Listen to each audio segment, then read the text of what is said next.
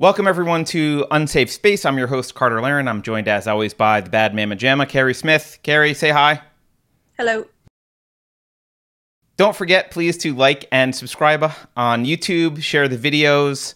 Um, thanks for all the love we've gotten recently. We had a we're starting to get uh, an increase in the rate at which people subscribe, which is always making that makes me happy.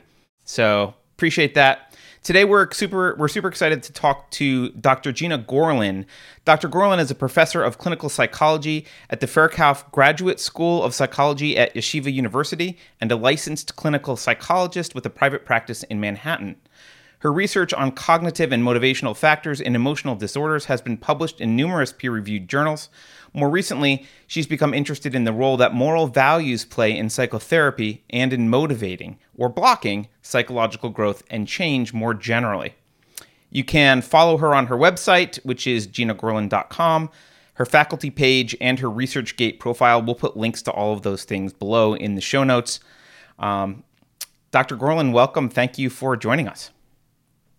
My pleasure. Thanks for having me. I think we're going to start in a little bit of an odd way because this is take two for us. And Keri wants to talk to you about something, I think. Keri? Uh, well, I have to apologize. People, thank goodness yesterday wasn't a live video because I totally froze up and, and, I really appreciate you coming back and giving us your time to do this again. Um, here's here's part of why I froze up. I was feeling really emotional yesterday. I had other personal stuff going on, and I was very tired. But I read afterwards. Carter was asking what happened, and I'd read your piece right beforehand, one of your pieces about um, it's this one called "Nurturing Our Better Nature: A Proposal for mm-hmm. Cognitive Integrity" um, as a foundation for autonomous living, and it made me really sad. Carter was like, "This is a very dry wow. academic piece." Why? yeah, you- I'm amazed and humbled, and yeah, grateful that you engaged with it so fully and personally and well yeah i saw myself in it and it really just kind of it made me think about eh, the parts about self-deception and putting things off and and then i was telling carter i was going to ask do you have any room in your schedule for a new client? Okay it's, like but it really yeah it really uh, uh it affected me a little bit and i really want to talk to you about it but um i appreciate you coming back today when i'm not feeling so so weird. This compliment was more than worth it. So thank you for sharing that. And I'm touched to hear that the article resonated with you. I have cried over this topic many times in my life, so I can certainly relate. And there's certainly plenty of personal misery that's coloring a lot of the background for me and in terms of my interest in this topic. So it warms um, my heart that it resonated with you maybe you can start by just telling us what is cognitive integrity and what um, motivated you to do this because you did reject kind of the fatalistic nature versus nurture thing. So, maybe, can you talk about what your motivation was and then what that concept is? Sure, I could talk about this for a long, long time. So, feel free to cut me off at any point. But to briefly address point by point the question first, what it is, just definitionally, and then what inspired it for me. The term cognitive integrity, and it's a term I'm still deliberating about whether to keep it or to throw it out in favor of self honesty or something a little bit more lay friendly, a little bit more intuitive. But the basic meaning of the term, it refers to both the state and the general commitment to being actively honest with ourselves. And the reason that I think it's really important important, the reason that I've been focusing on much in clinical work and my research is that I think that it's a locus for us. It is a kind of pivotal lever through which we can exert control over many, many other aspects of our lives.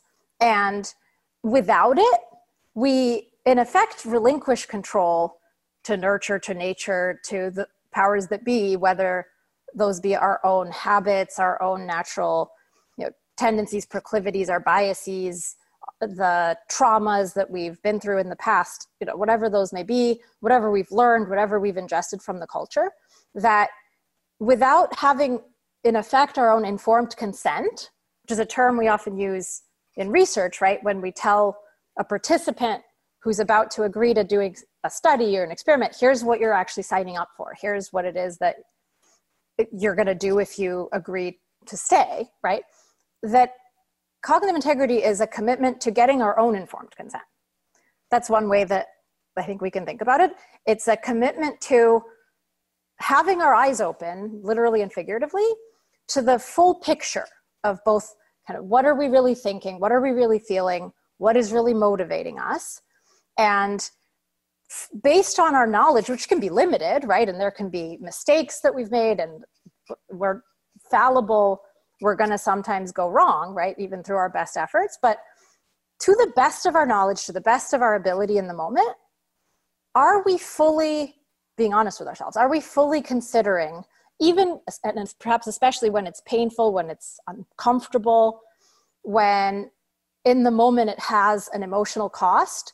Or we just know that it's going to be really hard and kind of a slog, even then, are we willing to survey the full landscape of what we really know and base our decisions on that knowledge versus selectively turn away from or or hide from or make excuses or rationalizations about parts of our knowledge that aren't that pleasant or that we don't want to have to go through the slog of fully identifying if that makes sense. And you know and that has a lot of personal resonance for me.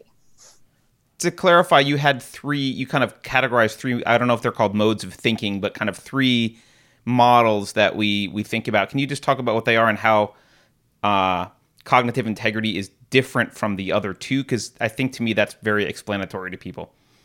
Sure. Yeah. So the three modes that I refer to in the paper are so one is a passive mode. And I think all of us sometimes experience this mode when we're checked out, when we're mind wandering, when we've gotten really absorbed in something and kind of forget to monitor the time or kind of forget ourselves, you know, in the moment. And we're just sort of being driven by autopilot. And that's a mode that while we're in it, until something reminds us, until something kind of jogs our memory and we realize, oh, shoot, what? I'm not in control right now, that we don't necessarily have a direct conscious choice in the matter. We're, we're kind of drifting, right? So there's the drifting, and there are lots of ways that when we're drifting, we're predictably under the influence of our own habits, our own learning, of the environment, of you know things people are saying to us, how we feel, and so on, right? Then there's a pair of modes that I have come to call cognition or, or like active cognition or active like thinking, active awareness. On the one side, that's what I think of as that cognitive integrity, that active honesty that I'm promoting. And then on the flip side of that, there's a pretense at active cognition. There's the trying to fake ourselves out, trying, that there's kind of an active element to it. Like there's an intentionality to it, like where we're telling ourselves a story or where we're kind of defensive and we're trying really hard to beat back an argument that is kind of threatening to us but it's not necessarily in fact because we think we're right or because we think the other argument is wrong but because it would hurt to have to be wrong right? But the whole process it hinges on our own self-deception as you were mentioning before. It hinges on us convincing ourselves that actually what we want is to know the truth, right? Or like when we tell ourselves a story about why we're you know, too exhausted to go to the gym. I'm choosing personally salient examples here, right? I can relate to that one. I think most of us probably have been there if, if we've tried to you know, impose fitness goals on ourselves, right? But there's an honest way of deciding that you just don't want to go to the gym, right? You can easily do the inventory of kind of like, okay, like right now, just how tired am I? What is in it for me? Like, and is it really worth, you know, if I skip a day at the gym, yeah, like it's going to be a little harder tomorrow. And, you know, it could become a bad precedent if I keep it up. But the thing is, like, honest to God, I'm just, I don't, it's not worth it to me tonight because I'm exhausted, I'm depleted. I would so much rather watch this new episode of, you know, my favorite show that just came out. I'm going to skip it there's no deception in that right? Totally honest, totally value oriented, right? Like you're making a choice in an informed way based on all the things that matter to you. And then there's another version of that, which is, you know what? The gym's probably closed right now anyway. They, I feel like I've gone there before at this hour and like there was nobody there. They're probably closed. So yeah, I'm just not going to bother because the, the like it, it wouldn't be open. I ate pretty well. And you kind of know better, right? Yeah, go ahead. Yeah. Yeah. The example that came to mind for me was I hear people sometimes say, and I've said this before, like, uh, I don't want to think about that right now, or I don't want to talk about that right now. And there's two ways that that can come from. Sometimes it's because that thing's not a priority. I'm focused on something else, and that that subject is not important. But other times it comes from like, that makes me uncomfortable, and I don't want to think about and talk about that. And that's the second mode that you're talking about. Yeah. Yeah. And it's subtle sometimes, right? Which is why I'm devoting a lot of my professional effort to helping people identify the difference and helping people to notice and name and monitor these different processes in themselves. Again, largely, I'm u- utilizing a lot of my clinical experience, but first and foremost, I'm utilizing my own experience because that's really where a lot of my interest in these things started is I had to become more honest. Like it was something I had to commit to at a certain point and my life is really different now because I did that. And and I've really experienced firsthand both the cost of not doing that consistently, the ways that it eats at your self-esteem, your self-credibility, your effectiveness over time because you're working with a deliberately doctored data set, right? Like you're making decisions with incomplete information and with like systematic errors built in, right? And consequences you haven't thought through. But also, I have come to appreciate the tremendous healing power and the restorative, almost the tonic kind of nature of really consciously attending to this and being really honest with ourselves about the things that we're dishonest with ourselves about, if that makes sense. And so, yeah, that's a great example where it's just subtle, but kind of learning to listen for it. Yeah. So, to use the gym analogy, what about someone who says, honestly, I don't feel like going to the gym today, but I'll go tomorrow, and they truly believe they're going to go tomorrow? Yep, yep. they're just wrong. Yeah. But they're wrong. That's a great question because that clearly happens. Like we're really bad at what in psychology what we call affective forecasting, like predicting our own mental states and like how we're going to feel, how much energy we're going to have, like how long things are going to take, right? Into the is we're so bad at that. Which is another way of saying it's really hard to do accurately, right? So we can be totally honest and just really bad at making those predictions what to me is the crucial difference though is if we're on this premise of being actively honest with ourselves and we make that mistake when we see the next day that we got it wrong right? When we say like oh you know what? I'm not this is i don't feel it today any more than i felt it yesterday and i don't even know what i was thinking we really take that into account right? And we inventory that. We take stock of it we learn from our errors. And that doesn't mean that next time we're going to remember, right?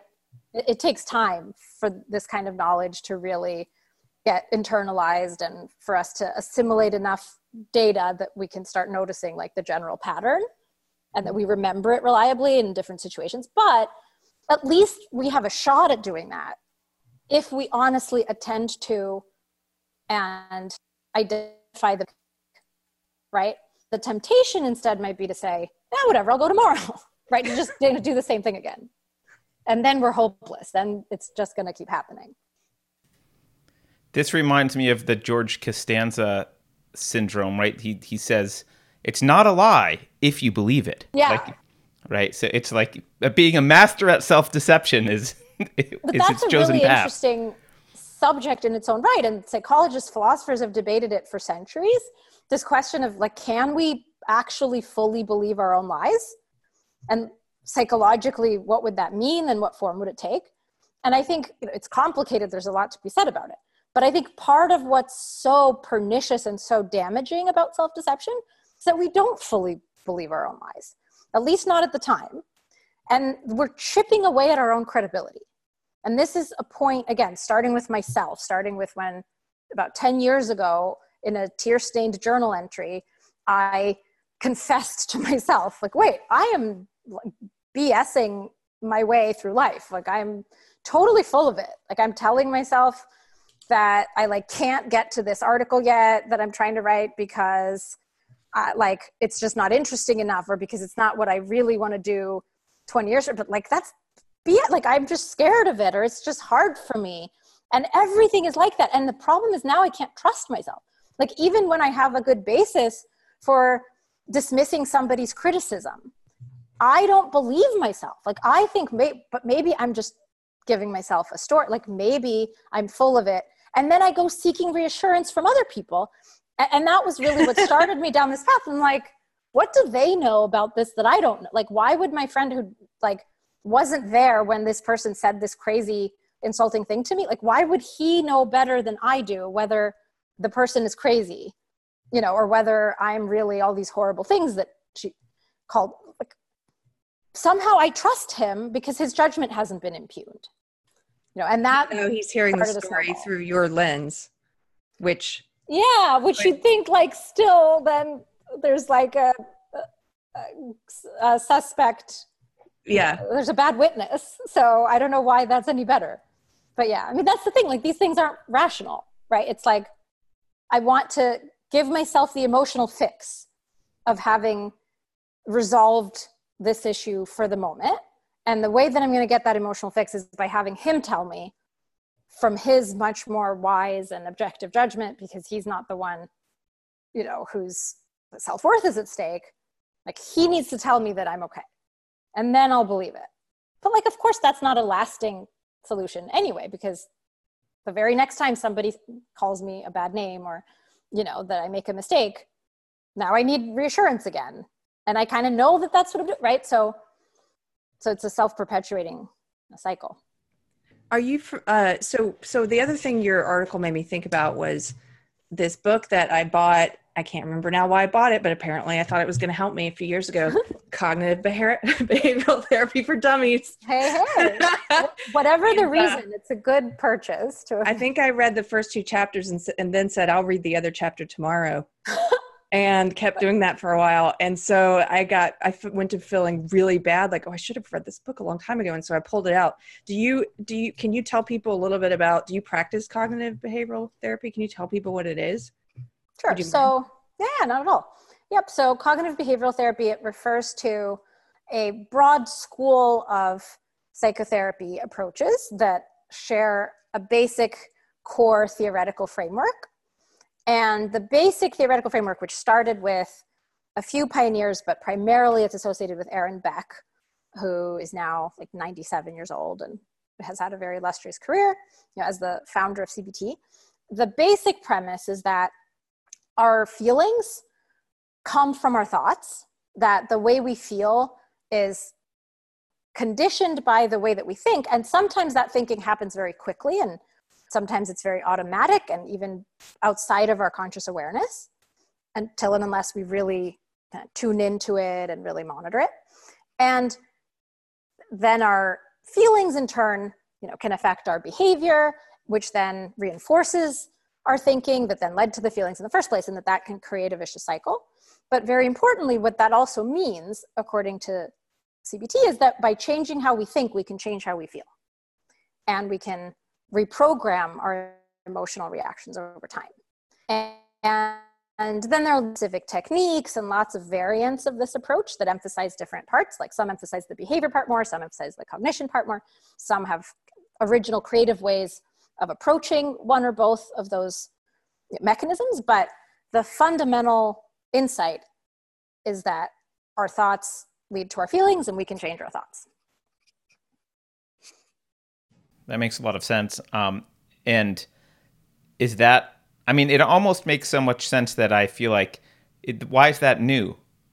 It's a fair question. I, am not trying to be like an ass about it. I'm just like, why is that new? I mean, I'm not going to take offense. I didn't come up with it anyway, right? But it's a totally fair question because, in a certain sense, it isn't new. I mean, ideas along these lines have been around at least since Aristotle, as far as I know. In fact, Aristotle had a really detailed, really richly articulated model of how we habituate to certain virtues, to habits of thinking, as well as habits of action and motivation. And he didn't so much attend to the remedial process of how to change our habits when they're not working for us. So, in that sense, CBT provides a kind of technology of change that hadn't really been fleshed out before. But the core insights have been around forever. It's just that they hadn't been applied and distilled into a methodology that could both be clinically applied and tested in the laboratory so that we can see how it in fact enacts really powerful changes across a bunch of different problems that we've applied it to. And my understanding is of the th- type quote types of therapy, CBT is one of the more successful, like uh, clinically demonstrably success. Not nothing. My other other understanding is that nothing is great, but it's better than the others.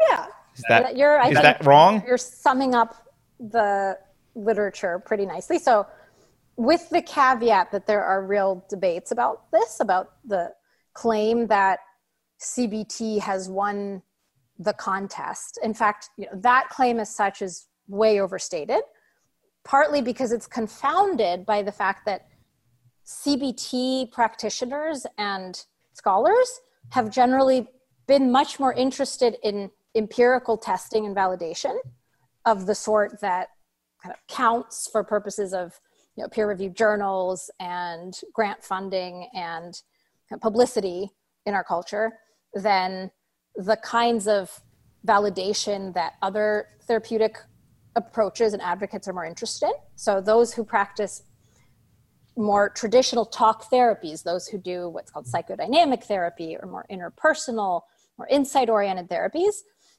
there are lots of differences in the theoretical, but there are also lots of similarities, some of which are hard to track because different terms get used, you know, but there are definite differences. But the challenging thing is that some of those differences are methodological, and not just in terms of how you do the therapy, but how you validate it. Like, how do you know that it's right? How do you know that it's working for a particular person? Or how do you know that what's working for this person generalizes to other people with similar problems? Or how do you even define what a problem is? And so it's really hard to compare apples and oranges, you know, partly because these therapies are after different things. So CBT traditionally, although this is really changing right now, but traditionally it's it's had a real focus on symptom reduction because it's easy to measure whether someone's symptoms got reduced on a questionnaire right that is standardized multiple choice everybody takes it it's the same set of questions so you can very easily do a statistical test to see did the people that we assigned to the cbt group go down in their average depression score to a larger extent than people in the control group or people in the talk therapy group or whatever, right? And so, partly because of that interest in empirical validation, CBT traditionally has been much more narrowly focused on like getting rid of problems, whereas there's much more of a focus in what are called these insight oriented or psychodynamic therapies on building self knowledge, building insight, building self awareness, and creating a certain kind of connection and creating a certain kind of qualitative experience of meaning in life you know things that are much harder to measure in a standardized way right and so this is just giving you guys a taste of the raging controversies in my field with respect to even just the question of like which therapies are more effective for what you know though cbt certainly has had its in terms of able to really make consistent changes for a lot of people in a lot of different studies and with different research designs. So maybe it will have a positive impact on other uh, other modes of therapy in that it will inspire some more empirical and measurable uh, data collection. It's already doing that. Okay. I feel like most people go to therapy though for to really get over issues that are actually measurable. It seems like not a lot of people that, that I know are like, I'm going to therapy because I want whatever the terms to you said. Understand myself. Generalized knowledge and like whatever, like people are You'd like, oh, surprised. got an issue. So I'm going, really? I think actually, yeah, people go for both. And I was just thinking as you were saying that it depends on it's probably depending on the person and what they're where they're at. A different mm-hmm. type of therapy would be better for them because I know a- a lot of friends and myself included who I'm old enough where I've I've gotten to the point where I'm pretty I think I have a pretty good grasp on what my issues are. I could tell you Mhm. I have some pretty Yeah. great insight, so much so that sometimes people are like, you know everything that's wrong with you. Why don't you do anything about it? Yeah. Like, which is a really common experience for people coming out of a few years of psychoanalysis or a few years of insight oriented therapy. It's like, okay, I know myself about as well as anybody could know anybody, but I'm just so miserable. So, like, now what? Right? I, I even I coined my own term for this when I was just learning about psychology and different approaches and trying to fix myself, which was you know self awareness without self improvement yes. because I was noticing that in myself. I'm like, okay, I'm able to name in very sophisticated ways what I'm feeling, but I'm still feeling it and I'm still not doing anything about it. So now what? Kind of thing. Interesting. Yeah. You um in in the paper we were talking about, you uh it seems like you treat the active cognitive modes, the decept both the deception and the uh the honest mode or the the cognitive uh, integrity mode as almost like muscles that are that atrophy or grow stronger over time and the more you do one the the easier it is and the harder it is to exercise the other muscle. Um, is that an accurate summation of how you look at that? Yeah, I think there's a lot right about that metaphor. And I use it sometimes with clients, not just about specifically the cognitive integrity muscle, but generally about mental habits, habits of thinking a certain way, of acting on a certain perspective, you know, that definitely get stronger with use and weaker with disuse. So I think the analogy goes a pretty long way. I think there's certain ways that the analogy can break down if we take it too too literally, right? Because in fact, we do have a choice about whether to engage our full, honest, present moment awareness, even if we haven't been doing that systematically, right? And that's one of the major ways that I think this can be a therapeutic tool and a tool for self change because it's never really fully dependent upon our past experience and what we've practiced. It's like a way out of a lot of those The always open, is kind of what you're saying. Don't get me wrong. It can be so much harder. It can be more painful. It can be more difficult. It can be harder to even catch the opportunities to do it and to see the value in doing it. It can be so like the emotional cost and the immediate threat associated with you know, really honestly facing certain things can be so much easier to see, right? And so much more intense and salient to us than the vague, distant future potential that we might have for leading some sort of different kind of life that we have no idea what it'll look like yet because it doesn't exist yet, right? And it's so uncertain and it's so much farther out in the future. So that just that's to paint a picture of just how hard it can be. But even then, we can do it. And I would argue, and this is really, I think, one of the most controversial points that I'm pushing for, we can also see the value in doing it. Even though the future mm-hmm. is vague and there's a lot that's, you know, that we may not know all the concrete ways yet in which it will benefit us. But there's something about being on and like being for real and like existing, right? Like actually being in the world, even if it sucks, even if everything around us is currently just, you know, misery failure. But at least it's real. At least we're in it. At least we have options for what to do with it and where to navigate versus an illusion, you know, versus like a kind of living death of being in a pretend in a fantasy world. So Right. Do you have zero chance of, of being happy in reality if you're disengaging from reality? yeah, it's like This- then you don't have a shot. This makes me think of um, you're familiar with Jordan Peterson, I'm sure. Um, how he talks about um, ceasing to lie. And and when he talks about lying he says even speaking other people's opinions that you haven't that aren't really your own that you really haven't taken a long time to form on your own. It's not something that you've come i've come to this conclusion. It's just something you've picked up from somewhere and you're repeating it. And a few years ago um i don't know how much you know about our other po- we have a, well we have a podcast called deprogrammed which is about my old belief system and so um i most most often refer to it as SJW ideology, but it's I view it as a form of um, identity politics kind of Marxism. But in any case, you may or may not agree with me. I don't know what your beliefs are, but I came to believe that my entire foundational philosophy on looking at the world was wrong, and I had had this this ideology for for 20 years, and so. Um, one of the things that was wrong about it was that a lot of times I've when I honestly evaluated, I'm like, oh, I'm saying things that I haven't I haven't invested the time to know whether I actually believe this or not. I'm saying things that I believe that are correct to say, not wow. what I actually think. And so things started changing for me a lot when I stopped doing that.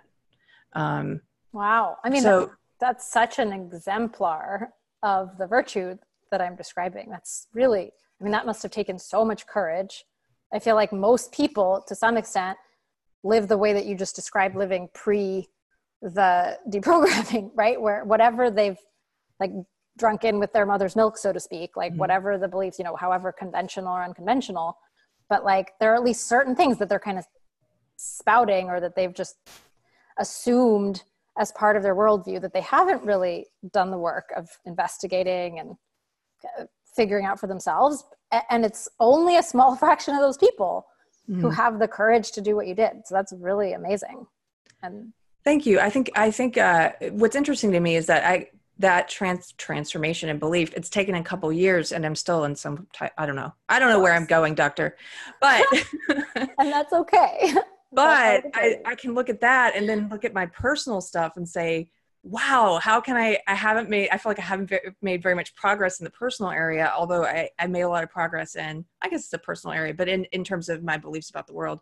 Um uh uh where was i going with this? There was something i wanted to point out. Oh okay. So one of the things though that led me to do this was was a book called i'm just wondering, wondering what your opinion is on this book. Um my i had a therapist at the time who suggested i read the power of now by eckhart tolle mm-hmm. and I thought it sounded super cheesy and I put it off for a while, but then I read it. Well, I, and I, I, to, I think I told Carter this. I would listen to it on two times the speed setting because I wanted the power of now really fast. but that's awesome. But, that's but it that's actually poetry. it surprisingly affected me. And it and i read it again on the regular speed or i listened to it again the speed setting regular one. And it he seemed like he was saying a lot of what you're saying which is to get out of he helped me understand that a lot of the time i wasn't in the present. Mm-hmm. i was focusing on things in the past or i was being anxious about potential things in the future. Yeah yeah. Do you totally. think that that book is has that that it's worthwhile that there are things people can glean from it or what's your opinion on it? Yeah yeah. So i so full disclosure, I haven't actually read The oh, Power oh, okay. of Now, but I'm familiar with some of the ideas that it's drawing on and, and that it's you know, putting forth. And the wider, I, I don't know to what extent the book explicitly references mindfulness or to what extent he would see himself as a proponent of mindfulness or meditation or that category of practices.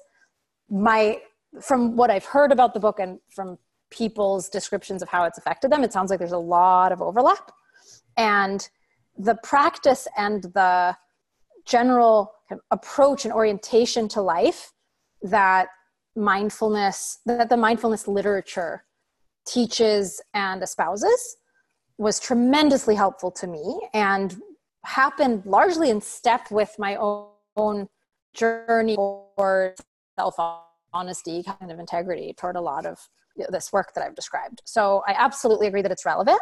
I think there's a lot I could say about ways that I think it's incomplete, but also ways in which it's tremendously powerful and capturing deep insights about how to really take the reins of our mind, hmm. which is ironic because sometimes that's emphasized more, sometimes less, sometimes in some variants of mindfulness practice, there's even an explicit injunction to be non striving, to be to, to be rather than do, where there's an implication, where you might interpret that as a kind of passivity, even though in fact, you know, and the way mindfulness gets defined, one of the most commonly cited definitions of mindfulness is paying attention on purpose in the present moment without judgment.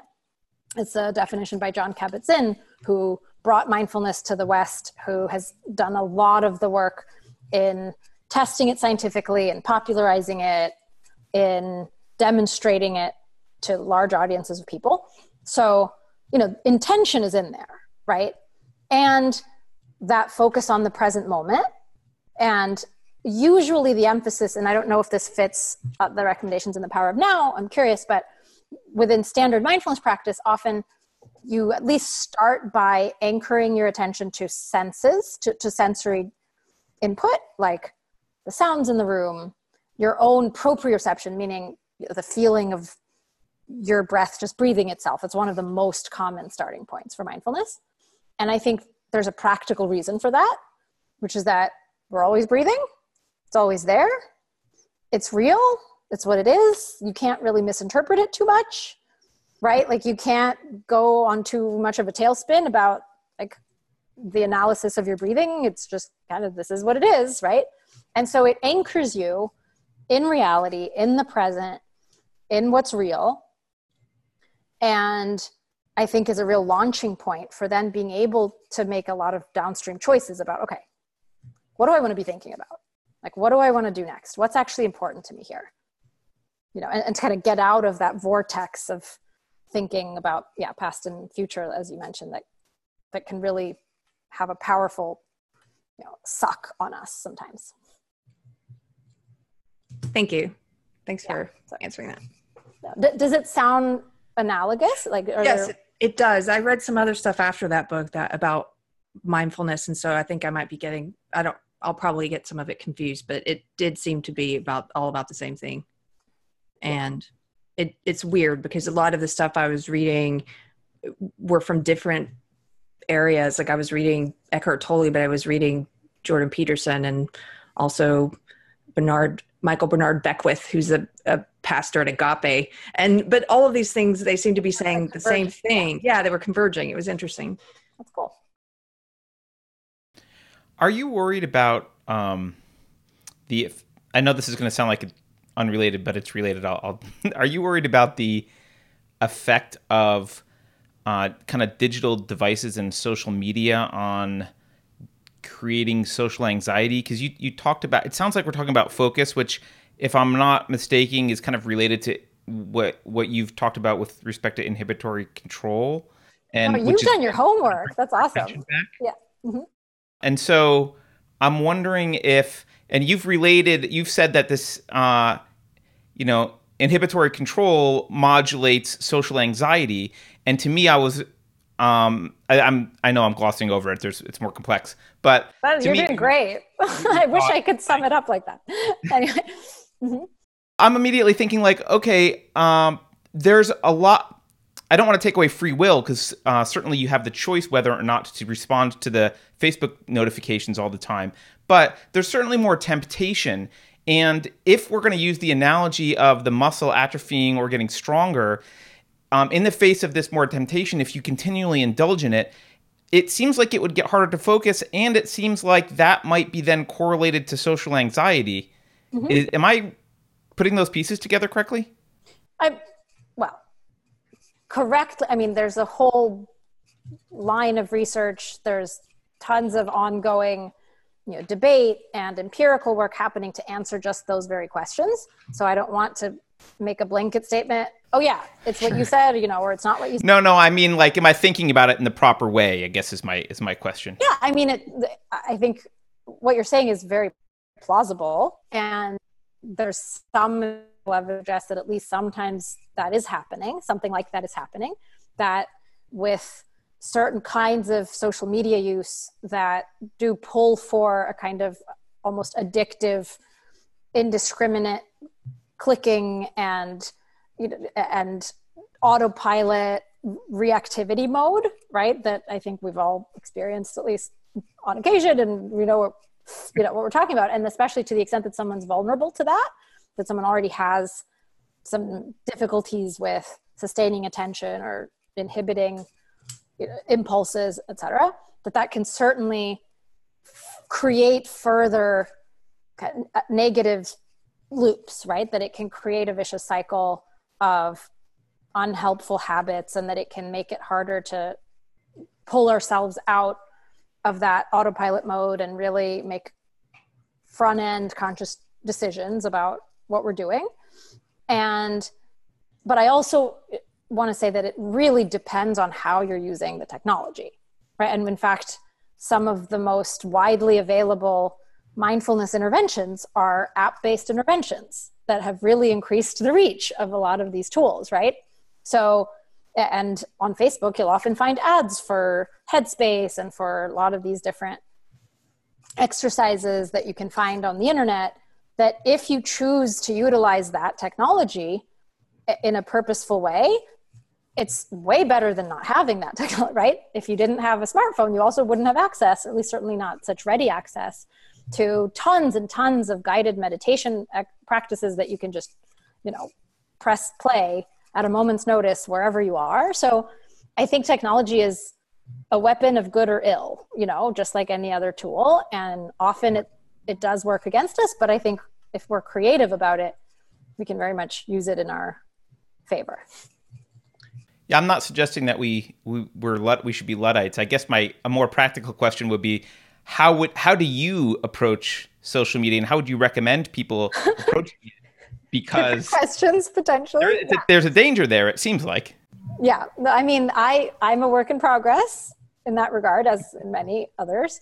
I I could answer the question about how I currently approach it. I could answer the more, you know, optimistic question of how one could ideally approach it. But I think maybe both are helpful because, in fact, it's not that easy to get to the ideal. So I would say, in my particular case, this isn't an optimal solution necessarily, but I have naturally limited my exposure to certain social media outlets, partly to avoid this whole rabbit hole. So I'm not really on Twitter. I think I have three tweets total to my name to date. And that's something I actually, you know, I want to re-engage. I want to actually, there are real benefits to becoming more active on social media. But right now I haven't cracked for myself the challenge of how to do that in a way that's going to be more constructive than destructive. And and I do think that there are better ways, even if I haven't managed to implement and, and to choose the ones that were going to work for me the best. I think you know there's everything from there are actual i'm sure you guys you know have heard variants of like tools that allow you to limit how like during what times of day you can even access certain sites right like you can make facebook be off limits to you from 9 to 5 or from you know 9 to 9 or after half an hour you know or whatever it may be there are lots and lots of different tools like that that exist that allow you to exert your own proactive control over your stimuli. And of course, there are lots of more low tech ways to do that too, where you develop a regimen, you develop a hygiene of only spending half an hour a day or, or only when you're in a certain place at a certain time, just like we do with sleep, with eating, with any part of our life where we have habits that are either working for us or against us, and where there are context cues and there are muscle like you know associations that we form that we can really train up for ourselves in a way that helps us right rather than hurts us. And so with the internet too it's a matter of really being intentional about when you're dishing it out so to speak you know when you're letting yourself go into that rabbit hole so that you're getting the value from it but on your own terms. You know even if that means you have an alarm that goes off after half an hour and then you have to close facebook or whatever it may be. I need a tiger that that comes in and will eat me it's like a kind of one-time solution i like the i like the threaten me. yes threaten to eat you yes threaten to eat me well but it, you have to be real maybe it needs to draw blood if, if the threat is uh, empty, it may not work. It may not work. That's true. I mean, this kind of, for me, comes full circle in terms of why I'm promoting cognitive integrity as this real foundation for change because what I've found in myself and in my clients is that all these little gimmicks and strategies that I can recommend to people to then take home and implement so that they're setting their own limits so that they're you know stopping when the alarm goes off they only work if you take yourself seriously right? They only work if you have the built up kind of self credibility that if you say yeah i'm going to stop when the alarm goes off like that means something to you you know? And like you've got enough of a kind of built up reputation with yourself of actually following through on stuff that it would cost you. It would be this loss of just like you know if you have earned someone's business and they like you and they're a loyal customer and they keep coming back like you you really don't want to let them down. Like you want to keep them satisfied right? So they'll continue so that you can kind of maintain this reputation that you've built and worked for. I think it's the same with ourselves and sometimes that itself is the entry point like i'm just going to stop now because i want to be able to believe myself later when i say i'm going to stop you know and it's really hard at first this is so personally relevant. I feel like I should be paying you for this. We're I'm getting plenty of value back okay, for your really insightful questions. So yeah, because you know that's really funny. I've described. Uh, I've actually said these words out loud in the past. It's been a while, but I remember saying like it's much easier.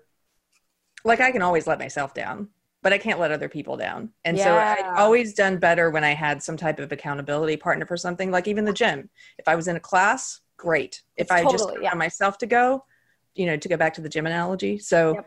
that's really interesting. You have to, you have to, I just wrote that down, build up self credibility, trust yourself and not want to let yourself down. That's amazing. Because yeah. you're right. I mean, I think it's near universal what you're describing that we have a much easier time letting ourselves down than letting other people down.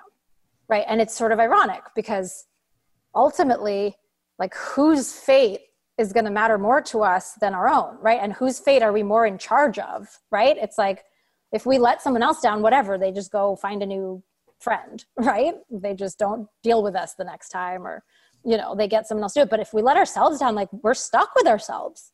Like we're all we've got, you know?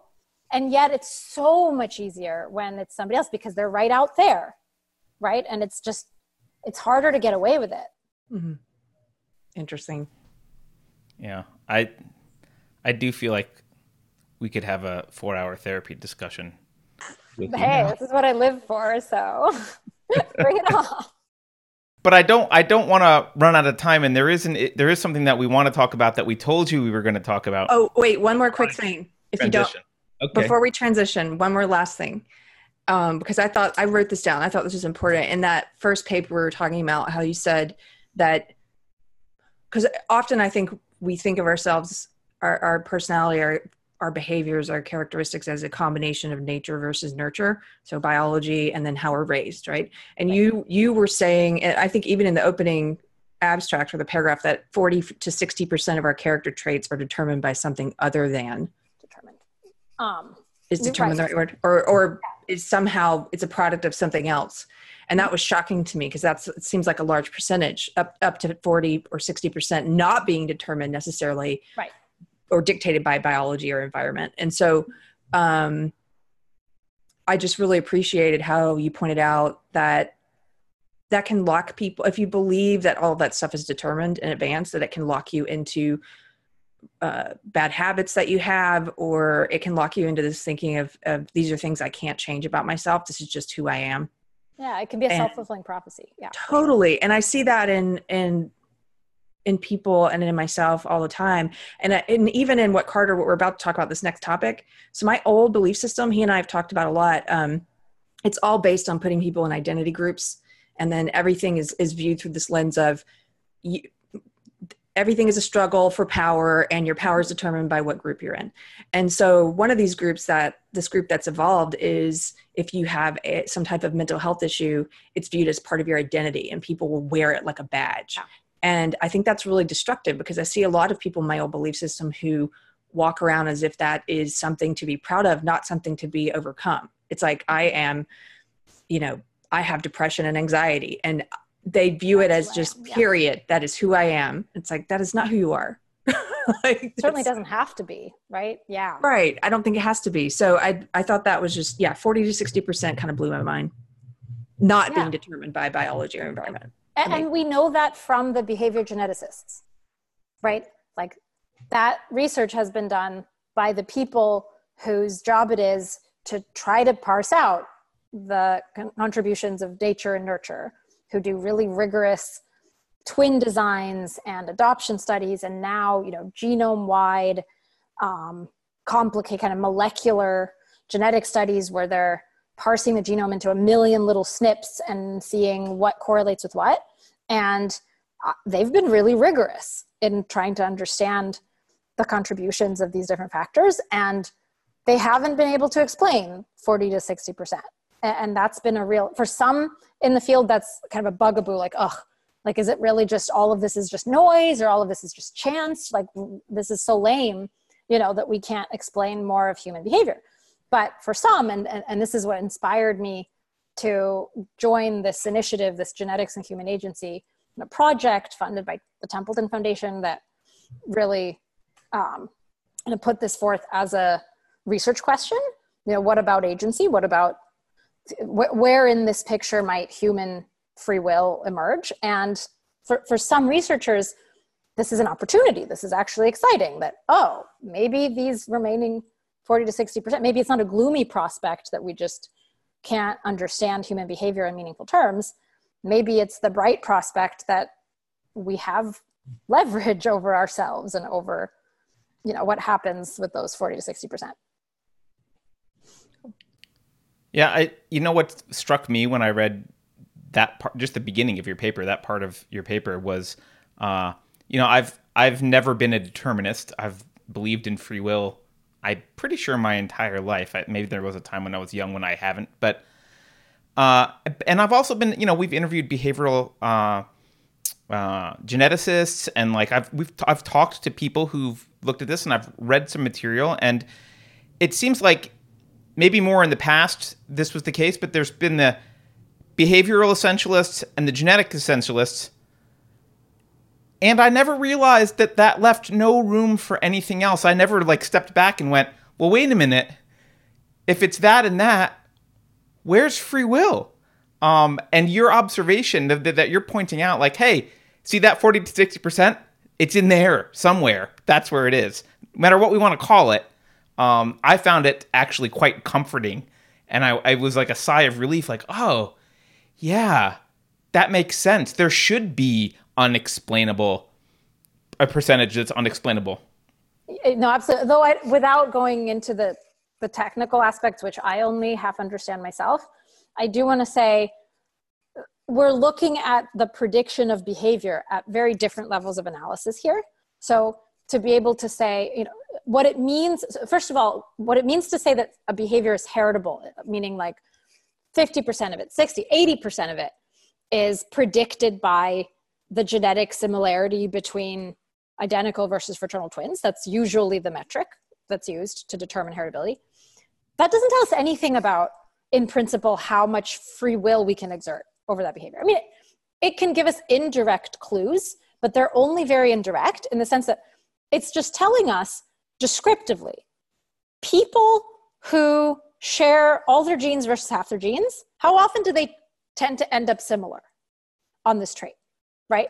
Now, this includes traits like your political orientation, your personality, you know, how introverted or extroverted you are, your religious beliefs, right? There are all kinds of things that are, all of which at least are somewhat heritable. There's like at least some contribution of genes, meaning again, correlationally, you're more likely to believe this if your twin believes it, if your identical twin believes it, than if your fraternal twin believes it.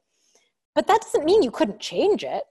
And that doesn't mean that in a different culture that encourages more active, independent thinking about that type of issue, that it actually wouldn't be less heritable right? Sometimes what we find is actually that heritability differs depending on the cultural context. That, uh, it, for oh, example, wow. Which is right. So this is not this like static, fixed value that tells us by the nature of this behavior it is determined 40% nothing we don't know anything about what's determined by what based on these findings. They're all correlational. And they could all be different depending on what people do differently that then suddenly m- makes that you know trait or that behavior much more variable or much more subject to control or less subject to control. Height is much more heritable in countries with better nutrition than countries in worse nutrition. Meaning there's a lot more variability in how tall you get that has nothing to do with your genes. If you come from a country where you're not guaranteed basically good access to nutrition right? Iq right. is more heritable in higher in more educated families. Meaning you you know something like that you reach whatever your potential might be more consistently more reliably when you're given you know lots of resources and you're at a good school and you're encouraged to study and all that.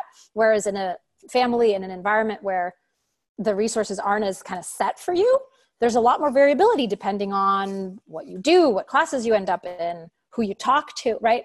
So heritability is not itself a kind of fixed quotient you know and the same can be said for the 40 to 60% like maybe we're just not explaining it because you know we're not kind of looking in the right places for that heritability or because there are just other factors we haven't measured right?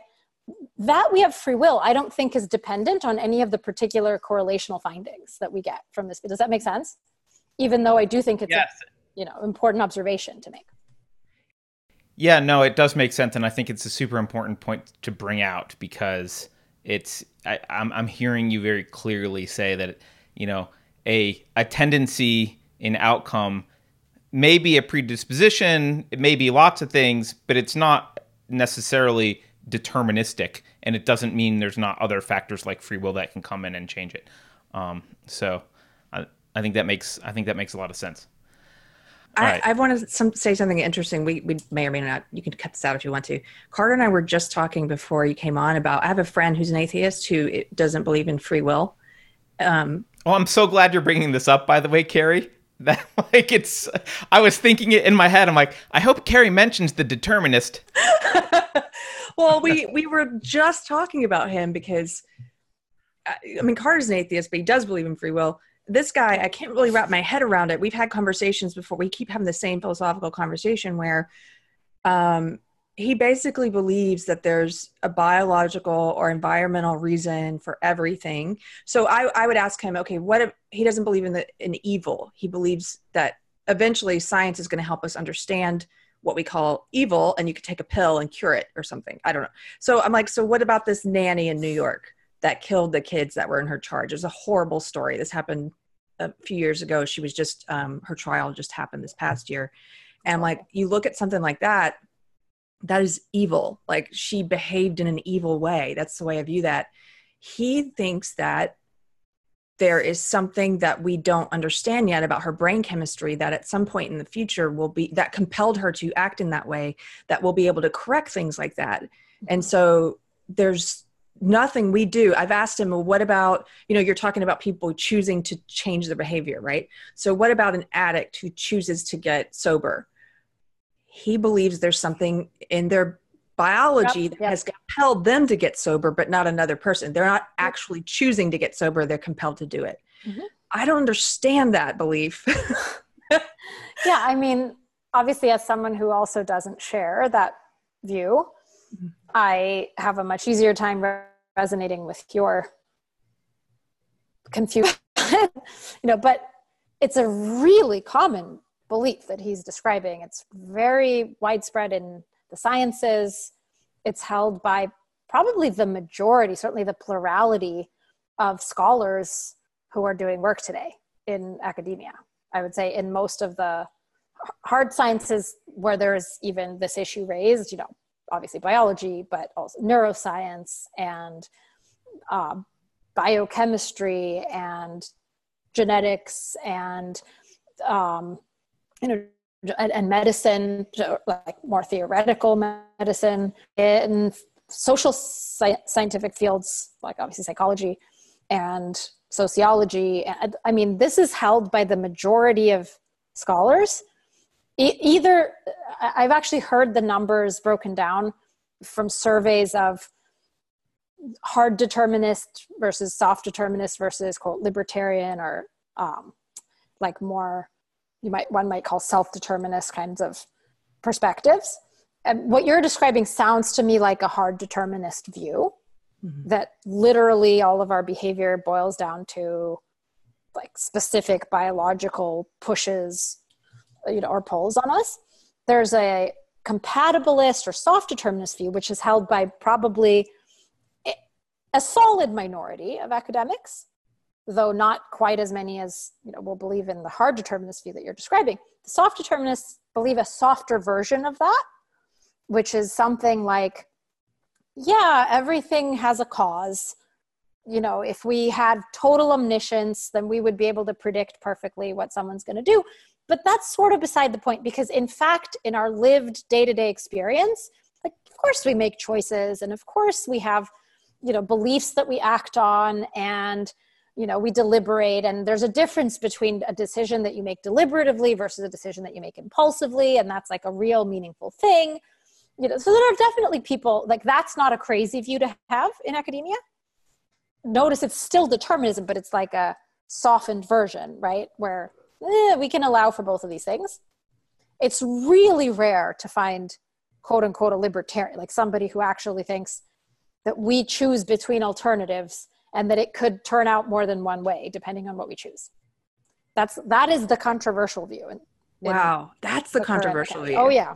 But see I'm that goes so. that runs counter to what we were talking about with believing that your behavior is within your control yeah. and you can change it. Yeah so i'm one of those rare people to be clear. I'm one of those weirdos who is a you know self-determinist uh, incompatibilist et cetera et cetera right? So i'm with you on that but it's interesting i think because some of the core assumptions of the determinist view are really entrenched in our thinking in the especially in the scientific establishment and have real compelling elements to them.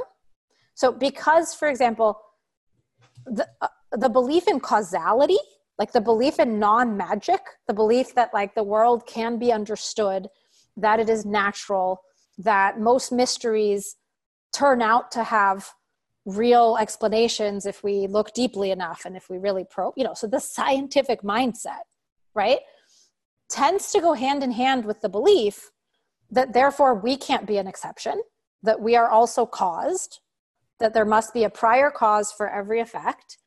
And thus, yeah, I mean, it's incoherent to think that we could just magically do one thing or another thing with nothing causing us to do the particular thing that we do.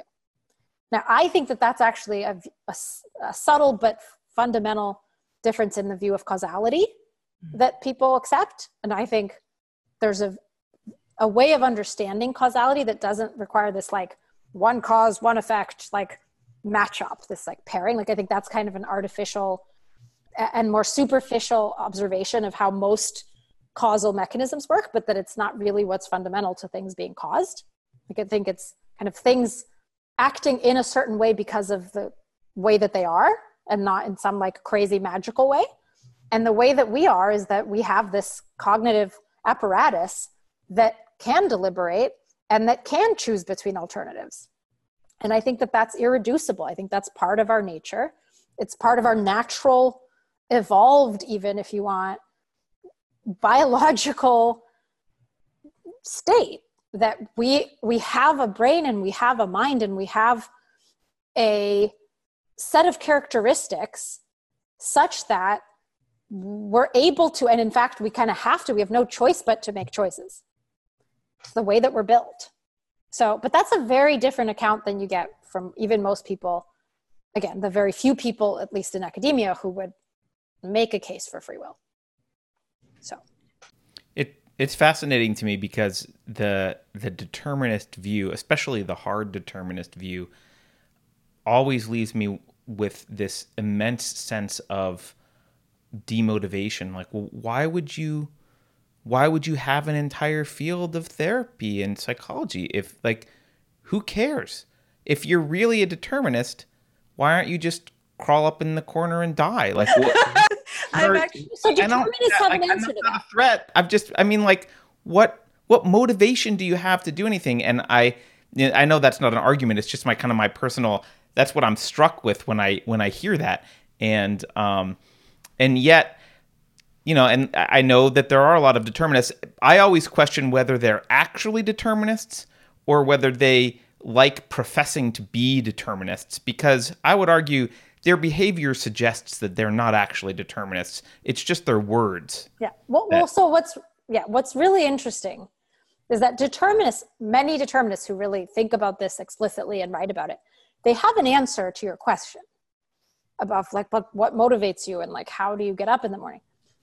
The common response, I don't know how universal it is, but that's commonly given by determinists who think of this is it's good to believe in free will. Like we're not saying you shouldn't believe in it.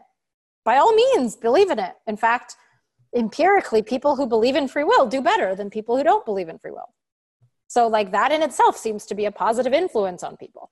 So, yeah, by all means, go ahead and assume that you're free, act like you're free, you know, knock yourself out, like, you know, seek rewards when you do something good, like seek punishments when you do something good. Sure. It's all, in fact, fake and, and BS because we know that nature just can't possibly work but it's fine. We can act as if. Isn't that a self admission that they're evil? because that seems like we know that this belief is good, but we're going to spend our life telling you that it's not real. But it's good. It's it's almost like it's self-admission that like they're sadists.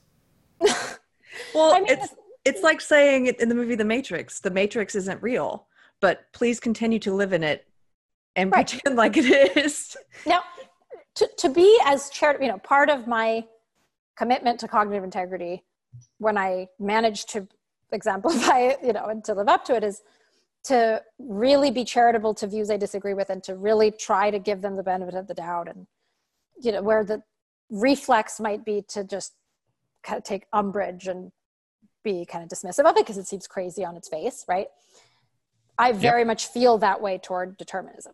All the things you guys are saying, I have the same kind of reflex. And so, as a self corrective in part, to try to really get inside the head of somebody who might think this way and think like what is the best case scenario like what might be what might be a noble and honest motivation for something like this and i would say in the best case scenario it's because of a scientist of integrity that they cling to that belief because their best understanding of the natural world really seems to necessitate that everything has a cause uh, and I agree with them that far. I do think everything has a cause, right?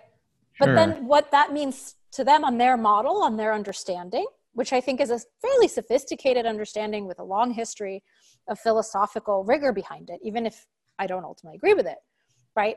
But on their understanding of the natural world and of what it means to be scientific and to be objective and honest about the evidence, is to acknowledge that every effect has a cause and that we're not exceptions to that rule right? So if you honestly take in that perspective and i think it's a you know there are much worse perspectives you could have than that because it's like largely in the spirit of scientific and trying to be observational you know and to not grant magical exceptions just because it would feel good right which is the temptation it's right. like okay whatever right. somehow it works out that i'm free and i don't care to figure out the details right? Like, I think there are rigorous scientists who just aren't satisfied with that because until they can really get an explanation that's compatible with what they know and understand about science, it would be a cop out for them to just say, eh, I guess we're free. Not quite sure how that works or why that works, and it seems kind of magical, but whatever, let's go with it. Do you see what I mean? So if anything, I, I get that. Being, you know, really honest about it as best. I, I kind of get that, but wouldn't the honest position? So that would be an honest position, I think, if you were a determinist, but you weren't out saying, well, if you weren't behaving as if free will exists and you were a hard determinist. But if you're going to behave as free will exists, it seems like you you, you necessarily need to slide into the category of soft determinism and, and say, well, like I clearly, in order to have integrity, I have to admit I behave as if free will exists. We all behave as if free will exists. I everything I do presupposes free will. So, but I'm really uncomfortable with it because uh, look, all of my scientific knowledge is based on causality, and so I, I would have to then fit into the soft determinist category of, you know what, there's a mechanism there, and we have yet to determine it, but it must be a causal mechanism, and and Yeah. And that's what free free will is somehow. Yes. And I do think that I I tend to find that I am more sympathetic to and sort of have better conversations and collaborations with people who follow the soft determinist camp. I think largely for that reason. You know, I think the people who are hard determinists, but like in a way that's sort of honest and forgivable, are people who this isn't like their main line of work and it's not their focus. It's just something that they haven't and wouldn't claim to have like really thought all that hard about. And to the extent that they are called upon to give a view, this is sort of the best they've got, you know, but that it's not running their lives and that they don't run their lives by this view and they don't try to shove it down other people's throats. So, you know, there are, of course, there are dishonest versions of each of these views that one could have, right? Or dishonest ways to hold these views. But, yep. Yeah. We, um, the, the main reason we even thought about talking to someone like you was Keri and I ran into a few instances of very obvious organized events around unearned guilt. And I'll use Michael Hurd's definition of unearned guilt, which is unearned guilt is a feeling of responsibility for something that's not your fault. Pretty straightforward. Now, maybe you want to correct that, but that's the that that's his layman's definition. First, before I continue, actually, do you want to would you correct that at all? Is there any change you would make to that definition? I'm hearing it for the first time, so I don't have a considered view on it. It strikes me as plausible, though I'd have to think through whether it's really kind of getting at the right level of specificity and because it seems a little layperson to me. It, it, yeah, but it's fine. I think it's a good working but... definition. Yeah. Okay, so um, I know that this concept exists across the political spectrum, but we first noticed it in specifically the radical social justice left. At least we've seen it more prominently in the radical social, social justice left.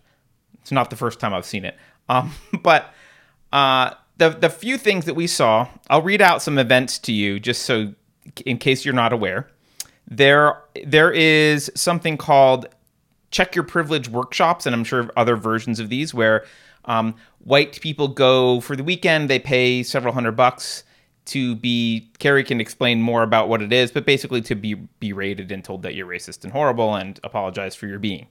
Um, there's a, a, lighter version of that by um, one of the founders is Saira Rao, who's very active on Twitter. I know you're not on Twitter much, but uh, very active social justice warrior.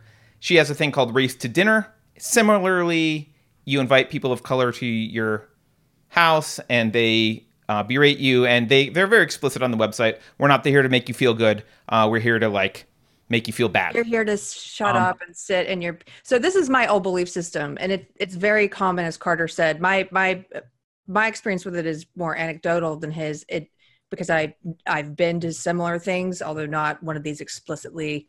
Mm-hmm. Um, I, I went to I went to some of the early ones when I first got into this belief system 20 years ago, but um I know women that go to them and they're like you, you they're literally being told as you said like the dinner one you are you you are going to sit in the pain and discomfort of women of color.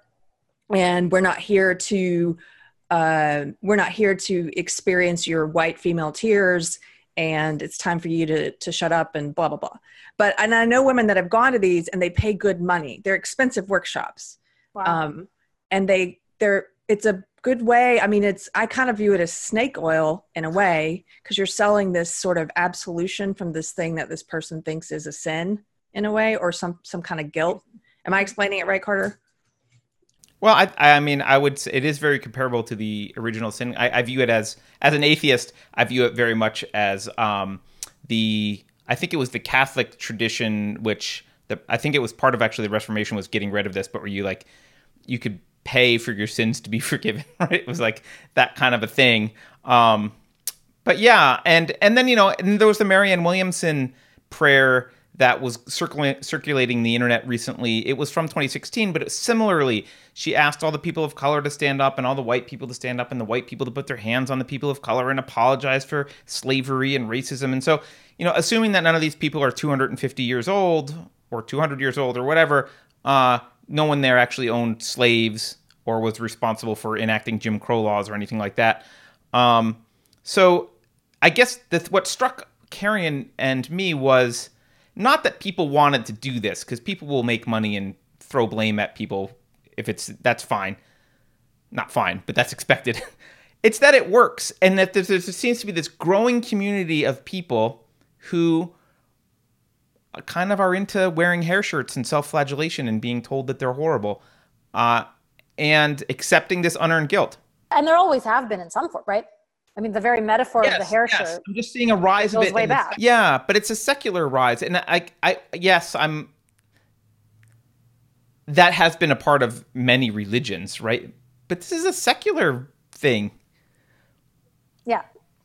It's very i know that you have the answers to everything so what's going on Let me first just clarify that I do not have the answers to everything, and some I and I have some wrong answers. I'm sure, but I'll do my best. Um, but yeah, I mean, I could just riff on this phenomenon, or if there are more specific questions, we can start. Well, I I, I do kind of want to have if you riff on the phenomenon, the the part of one of your papers that I pulled out. Uh, I think it was the one on I think it was the main one that we've been talking about uh, about cognitive integrity. I'm going to read this section because it sounded relevant to me, and maybe you can start riffing from here. I don't know. Um, but you write, notably, even though these cognitive distortions often cast the patient in an overly negative rather than an overly positive light, they may share the common self deceptive goal of reducing or removing perceived responsibility for action.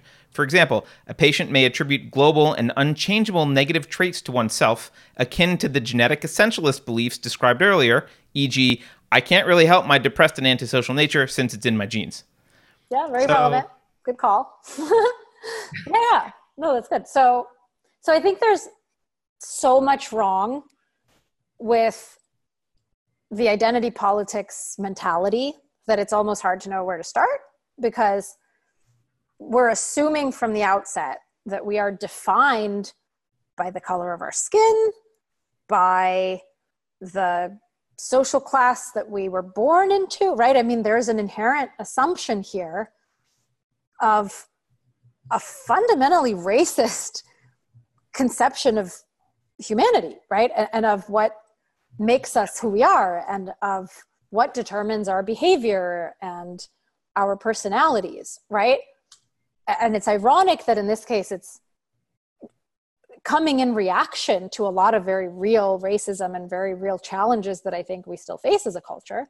But the fundamental assumption is the same, right? It's that we are defined by features of our genetics of our race, our ethnicity that we had nothing to do with choosing.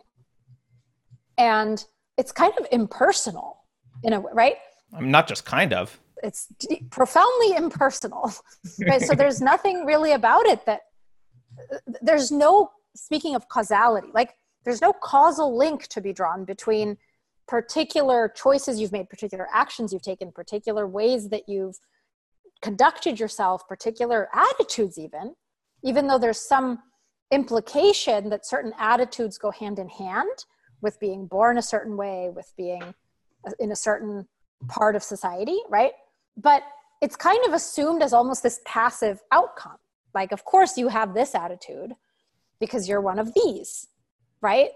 And so it's hard to seek absolution. I, I mean, for that matter, you know, it's hard to either avoid sin or seek absolution for sin when the sin has in effect nothing to do with you right like nothing to do with things that you actually choose and and i, I do think this goes very that this is a very ubiquitous phenomenon obviously within a lot of religious beliefs and communities but but not exclusively. I think tribalism i think this identity politics perspective that that is now really overrunning our nation and perhaps increasingly the world across political aisles because I think there's a very strong case to be made that Trump is identity politics for white people, right? And is just leveraging a lot of the same tribal hatred and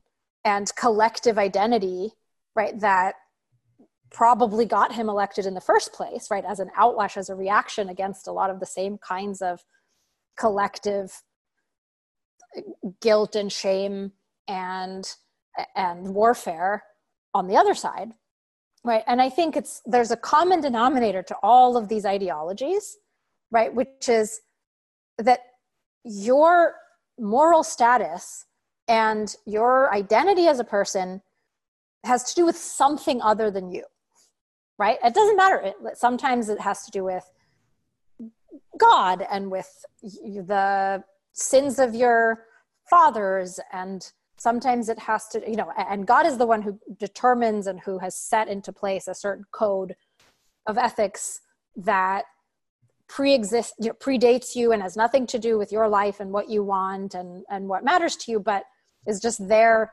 as a as a source of judgment and condemnation right and atonement as like a a way to purchase self-esteem in effect yep. kind of arbitrarily by meeting someone else's dictates and it's the same thing if if the dictates come from your group right or they come from your race or your class or whatever however we define kind of the unit right of judgment and concern it's not you and i think that's really what's common to all of these different perspectives it's interesting Why? because one difference is that with the SJW religion, my old ideology, the absolution though is not, as you kind of touched on or, or we're about to, it, it's not um, permanent.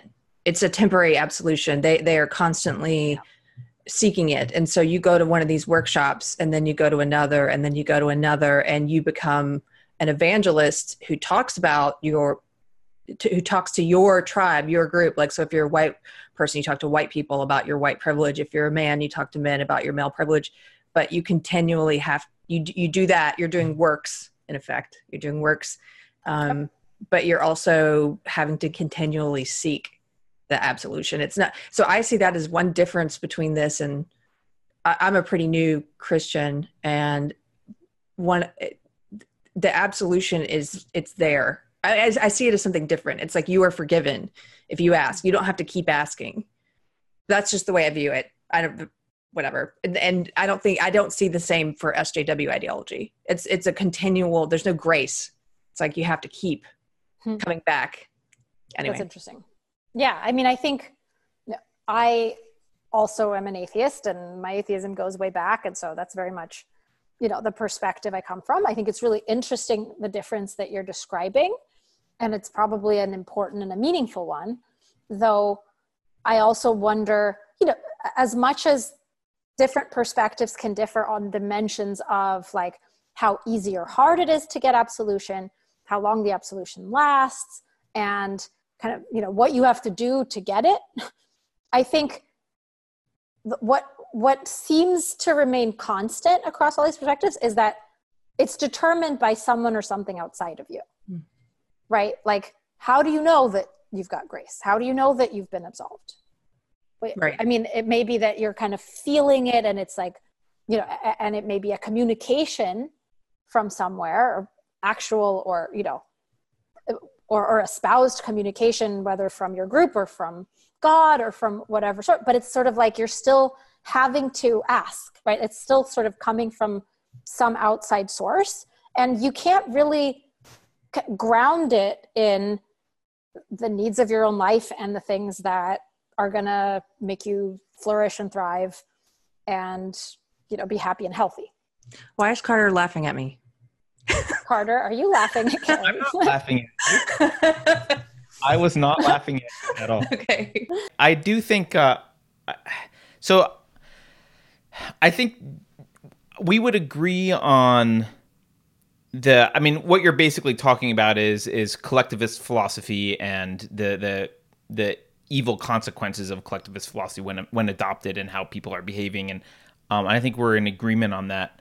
Um, my question is is it maybe your answer will be it's both but is this a it seems to me that no matter how much someone pushes a collectivist philosophy if you have a healthy psychology, a personal psychology, you reject demands for sacrifice for unearned guilt, regardless of your intellectual uh, status with respect to accepting the arguments. There's just a visceral like, I'm, but I didn't do that, so I'm not going to feel guilty for it. So I almost wonder if it means that there's some kind of rise of broken psychology so like sociologically like ha- have we gotten more broken or am i just reading way too much into this and it's been this way the whole time?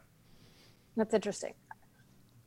It's very hard for me to say empirically you know how have people changed or how have psychologies gotten better or worse. That's always a really complex question to try to answer and there's tons of factors to try to tease apart and we'd need longitudinal studies that used similar measures pre and you right. know it's actually it's right. tough to know those you know, especially over a fairly short historical time scale but i think we can make observations and we can notice patterns in the culture and i would say so i think i partly agree it may turn out that i fully agree i'm not sure i at least partly agree with what you were saying earlier about people's own psychological health really influencing their susceptibility, their vulnerability to certain kinds of manipulative attempts to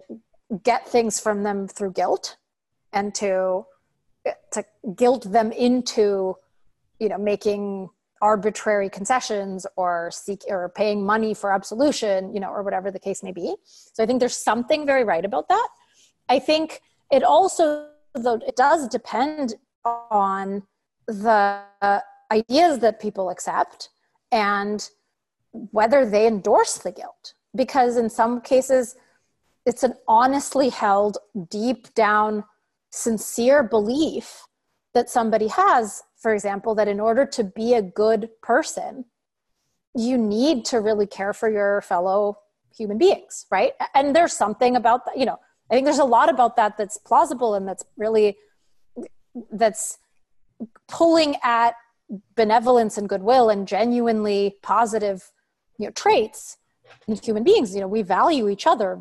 Other humans offer tremendous spiritual and practical value in our lives and we you know we are we have empathy and we don't want to see people needlessly suffer. We certainly you know it's healthy for us to to be repelled by injustice, right? When we really see injustice happening and to want to do something about it. I think race is a really complicated area because there still, in fact, observably are real ways that some people, you know, whether as women, whether as, you know, minorities of various sorts, that they do still get the brunt of implicit biases and, you know, presumptions that are widespread in the culture that do make life harder for them and that that isn't fair you know that isn't just and that there still are real problems to be solved. And i think that people with the very best and the most honest of intentions m- may really want to think hard about okay you know how do i make sure that i'm not letting my implicit biases interfere with how i treat my colleagues? You know and sometimes that may mean overcompensating and kind of swinging too far in the other direction. And sometimes, you know, I've struggled with this. Like if I have a colleague of color, or if I, you know, I mean, I notice myself sometimes like someone who is of Asian descent or someone, you know, where I know that I have certain very, you know, uninformed, very kind of quick and dirty, impulsive biases that can color what I expect of those people and Uh, you know how I interact with them, and I sometimes find myself trying really hard to overcome that, and sometimes I swing too far, and you know where I'm too nice in a way that's sort of artificial and insincere and comes across as condescending, you know, or even just from the other side as a woman trying to be really assertive and making sure that I'm not, you know, just kowtowing and I'm that I'm negotiating and standing up for my you know rights that sometimes i take that too far and i get aggressive and then i kind of get back like oh that wasn't called for you know and it's just it's actually really hard to to navigate these issues and to be really thoughtful about them. And people can have false views that are reasonable to have. You know people can falsely believe and partly that may be because of really bad ideas in the culture that weren't eh, well intentioned in their origins, you know, perhaps, but that have trickled down and that have filtered into the culture that in ways that make it really hard to kind of even notice their influence and where they're packaged in with things that are good, you know, like not wanting to hurt your, not wanting to hurt innocent people, wanting to be just, right? Gets packaged in with assuming that people of color inherently have had it worse than you and that you owe them something and it can be really you know because there are elements of that like yeah i'm sure i've sometimes kind of flinched when i've walked down the street and seen a bunch of black men walking in the direction where i wouldn't have flinched if it were a bunch of white men you know and i'm sure there have been things like that. So in that sense you could plausibly make the case that i've sort of been complicit you know and i think partly being a really conscientious person can make you more prone sometimes to taking on unearned guilt in cases where you can plausibly see some responsibility, you know, where, where you could plausibly see yourself making certain changes and taking more ownership than you have. So I think there can be very virtuous motivations actually for getting sucked in to what I do think objectively is a really bad, really, you know, unhealthy, really unjust reverse racism, you know, what you're describing. No, I, I think that makes sense because I think if it was not packaged with something that could resonate that was legitimate, it would probably be outright rejected more easily. Um, whereas if you can um, kind of get, because, you know, I think when you were describing how you behave, I mean, I just, and this isn't a very technical way to say it, but I felt like just saying, yeah, like any good person does like they try and treat people equally and realize when they have like oh am i treating this person wrong because it's like some other bias. Like that's just a normal thing that good people do to try and be just to other individuals. Um, but that's what they have to kind of hook into and then bring all this other baggage along where suddenly you're responsible for institutional slavery 150 years ago um, and and you're apologizing for it. Um, i guess I guess I maybe retract though what I said earlier when I said there needs the maybe the psychology seems like it from what you're saying it seems like the psychology maybe can help you a little bit but if we're going to accept the premises of CBT then well your belief system does indeed affect your emotional state and so uh, if you've adopted a a collectivist ideology, it's inevitable that eventually your emotional state will catch up with that and you will be vulnerable to this. It's a really good point. Yeah. Psychology um, doesn't come first, it doesn't have precedence over ideas, right? Ideas condition our psychology, right. like it or not. Well, I have I have a theory that we've Kurt and I've talked about before, which is that I think people I think this unearned guilt phenomenon is attractive because it allows you to focus on something outside of yourself that you don't actually have any control over or yeah. any responsibility for and focus on that instead of looking at things that scare you to look at that are personal that you do have control over and are responsible for and maybe should feel guilty for. Yeah, I think that's a big part of it, right? The flip side of unearned guilt is unearned pride, right? Right. That, yes. Like, Which there's a lot of also. There's tons. We see it everywhere, right? It's yeah. trying to kind of buy your way. And I think I think the very nature of identity politics, of kind of group based, you know, derivation of your self esteem, of your personal identity. I mean, I mean, it's pride, right? It's like when we, I think there are elements of Pride Day and of like, of gay pride that again right it's packaging in things that are actually really good and important and need to be celebrated with a kind of collectivist premise which suggests because you have a certain sexual orientation, you should take personal pride in that. Like, should we take pride in being heterosexual? That's weird, right? Like, there's a weird asymmetry to it. Why would we take pride? It's just, this is how we've been, be right? As long as we remember. I, I think a, a, a gay person would argue, though, that it's the pride is in, um, is it's basically thrown in context in contrast to having to have shame, and so this is like my this is my reaction to the shame that yeah. I was expected to feel. Um, Again, and I think there's something really legitimate about that, right? I think that there's that there's a real need there that needs to be met, right? There's a real injustice that has been done wherein we un you know without any real basis without knowledge, information, you know, or, or concern for the individual people. We're talking about like in this really blanket way because of prejudices that go back thousands of years. Like we color people with a certain brush, right? We think that they're gross. We think that they're living the wrong kind of life. And that creates a lot of unearned guilt and shame. Absolutely. Right. And so this is an attempt to remediate that. This is an attempt to actually help people overcome what has been a real source of injustice and a real source of psychological distress that wasn't earned and isn't fair. But how do we do that, right? Because it's actually a really subtle and difficult problem that I think you can very easily, the solution can adopt some of the premises of the disease, right? Where, and I don't think it's even always bad. I don't think it's always serving a bad function. Sometimes that's precisely the function it serves, is as a kind of like affirmation and reminder that I don't have to be ashamed. Why should I be ashamed? And, you know, what I do think people should take pride in and can take pride in is that they have the courage to actually assert who they are, right? And to actually to be honest with themselves and others and to openly to, to be kind of selfishly celebratory of what they want and who they love and to not cow, you know, be cowed by people who irrationally hate them.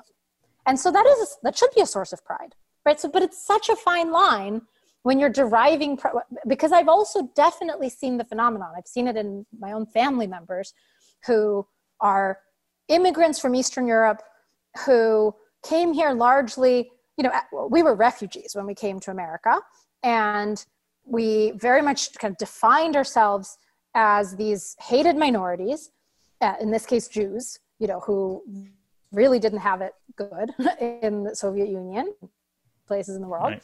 and came here to escape from anti-Semitism and to escape from communism. And now here we are. But but the mentality, this tribal mentality that what defines us is that we are the Jews and we are the the hated minority. And now here we are. Now we've been taken in by our people, in effect, by like the the white American anti communist people. And now enter Trump and his tribal identity politics, enter this controversy about whether other kinds of immigrants should be allowed to enter freely across our border. And all of a sudden, we are on the side of no, keep out the foreigners, make America great. Also, we take such pride whenever a Jewish person wins a Nobel Prize or whatever a Jewish. It's like, why are you like? What do you have to do with his achievement? And this is a, an argument that I've actually had with family members who will remain unnamed, where we kind of we experience real tension because there's a real way in which achievements by other people and the ways that other people of our blood type in effect have suffered are serving to prop up our self-esteem. They're like sources of personal meaning and identity and achievement that's totally borrowed right? So i think there's a, a lot of that that's also playing into this. It's second-handed. It's you know yeah. I'm going to get my self-esteem from someone of my tribe has done something well and you see it even playing out with sports teams right where you know the team from my city won therefore i'm the best i think that's healthy though because i think you're taking tribalism and you're putting into something that is a game do you know it's what I mean? Healthier. It's healthier. Definitely healthier than the alternative. That yeah, it's, I could agree if it's with with self awareness. Like I've I've been a sports team fan sometimes. I'm not totally into sports, but I'll go through periods of my life where I am. But I celebrate with self awareness that like yeah, I know this is all meaningless. It's just fun to have like this particular team I'm supporting, and I'm going to celebrate because I was hoping they would win, and they did. But if it's if it's taken beyond the self awareness point, which I think it is a lot, then really yeah, I mean, people knife each other in the UK over football teams, so I, I think I think there's a lack of self awareness there. It's possible. Keri, I know you've given anecdotes of like when you were managing comedians who were very woke social justice, how they would like some of the most woke people. It it gets performative sometimes, right? So some of the people who are most performatively woke are also the most horrible people when actually interacting with other individuals. Yeah, I wasn't talking about. Yeah, I wasn't really talking about unearned pride and being. I I get that, and I agree that that's a thing people do as well. In fact, I made Carter apologize to me on behalf of all men for sexism, and then he also uh, took credit for everything men have done. because if he's gonna the flip side, yeah, If I have if I have to do one, I get the other. That's my argument. totally fair, totally reasonable. um, but yeah, I guess I was sort of more getting at. I think people. I think it's attractive because people can focus on things outside of themselves that they have no control over, and then they don't actually have to do work. So people who have things they've done personally that they maybe should feel guilt for, or that they've justified to themselves in some way, or they're living some kind of lie, or they're hypocrites and people don't know the real them, but they have this outside persona that people know. And then that outside persona, in not always, but I've seen some of the most performatively woke people have some of the biggest issues that they haven't addressed that they actually should have guilt over. Yeah. Oh, eh, yeah, no, I absolutely agree. And and or they're just deeply unhappy. Yes. And and this isn't actually solving their you know, th- this is not filling the emptiness that they're trying to fill by deriving this borrowed artificial impersonal sort you know pride and achievement by doing good works according to some arbitrary social standard right that yeah by kind of checking off these boxes. On the one hand it's way easier than like really doing the hard work of like taking ownership of your life and your decisions and figuring out like how do i want to actually spend my time and what is actually important to me day to day and how what kinds of relationships do i really want to cultivate?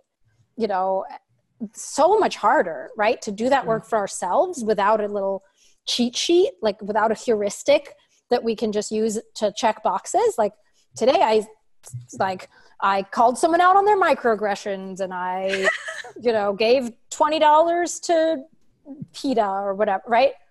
Like that doesn't cost us very much but also it doesn't gain us very much because at the end of the day it's it's this fleeting almost like imaginary lip service right to some arbitrary good that really doesn't act like that doesn't manifest in our day-to-day lives and it's not even really shaping our souls in the way we were talking about earlier that our habits you know when we really embody a certain perspective and we act on it over time it can really start to become more second nature. But like this isn't even a real enough perspective in the sense that it doesn't connect to enough of the things in our life. It's like it's a set of lines right that we say or it's like a discrete it's like a set of don'ts and shouldn'ts and like things we can call people out on or things we can avoid doing right? Like avoid being offensive avoid like using certain terms that have become taboo.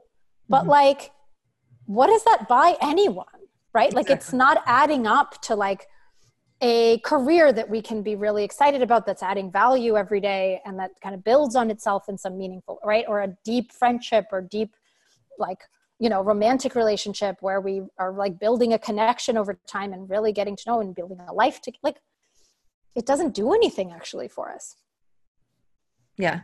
And in fact, most of those, again, anecdotally, I would say, I think a lot of times those friendships you have when you're performing like that are um, transactional friendships and they're not actually the type of friends. It's, uh, I like to say SJWs don't have friends, they have allies. As soon as you, as soon as you no longer share the belief system, it's like, goodbye. I think, and I, I've seen that with a lot of belief systems that function in this way, including what I would say are, you know, belief systems that have a lot of value depending, you know, how you interact with them and how you interpret them, especially ones that aren't in the mainstream, where there's a certain culture that, or subculture that grows around that belief system, where you're kind of like deriving this sense of kind of false self esteem. You're like, it's like a quick fix, right? It's like, meaning the illusion of a lot of friendship, of a lot of like validation that you're like this important person in the world that's offering all this value, but like all of it is kind of a, a cheap trick, you know. And I've seen it in lots of different contexts on every side of, you know, the political aisle. So I read that you used to be an opera singer. Uh huh. in training, I used to be an opera singer in training. I don't That's think it would be fair to call me an actual opera singer. that's really interesting. I used to live with one of my best friends was an opera singer. I lived with two opera singers in college. Um, I'm just curious how you made that jump to what you're doing now. Um, well, I was deeply indecisive as well. It's, it's a fairly stable trait, but it was even worse back then before I knew how to cope with it. Um, and so when I was a high school student going into college, singing had been a really big part. First, playing violin. I played violin for 10 years. It was a very serious pursuit, but not to the point that it ever really overtook my academic and like intellectual studies. And like I was too much of a brainy intellectual kid to be fully consumed and like to, to actually practice as much as I needed to and not get bored and to like really dedicate myself, which is really the issue at the end of the day. But, but I loved it and I got some, you know, reasonably far first in my violin, you know, like semifinals of competitions, this and that, and the youth orchestra. And then I switched to singing at a certain point for various reasons that just sort of fit me better. And was the lead role in my high school musical, my senior year. It was this really big part of my life, but not quite as big as the intellectual and the, the uh, kind of uh, artistic, but like more literary artistic sphere. Even though I really cared about of the arts and you know the spirit it was often much more in a context where there's like words i was just too literary and where i had to write the words and it couldn't just be you know reciting somebody else's lyrics.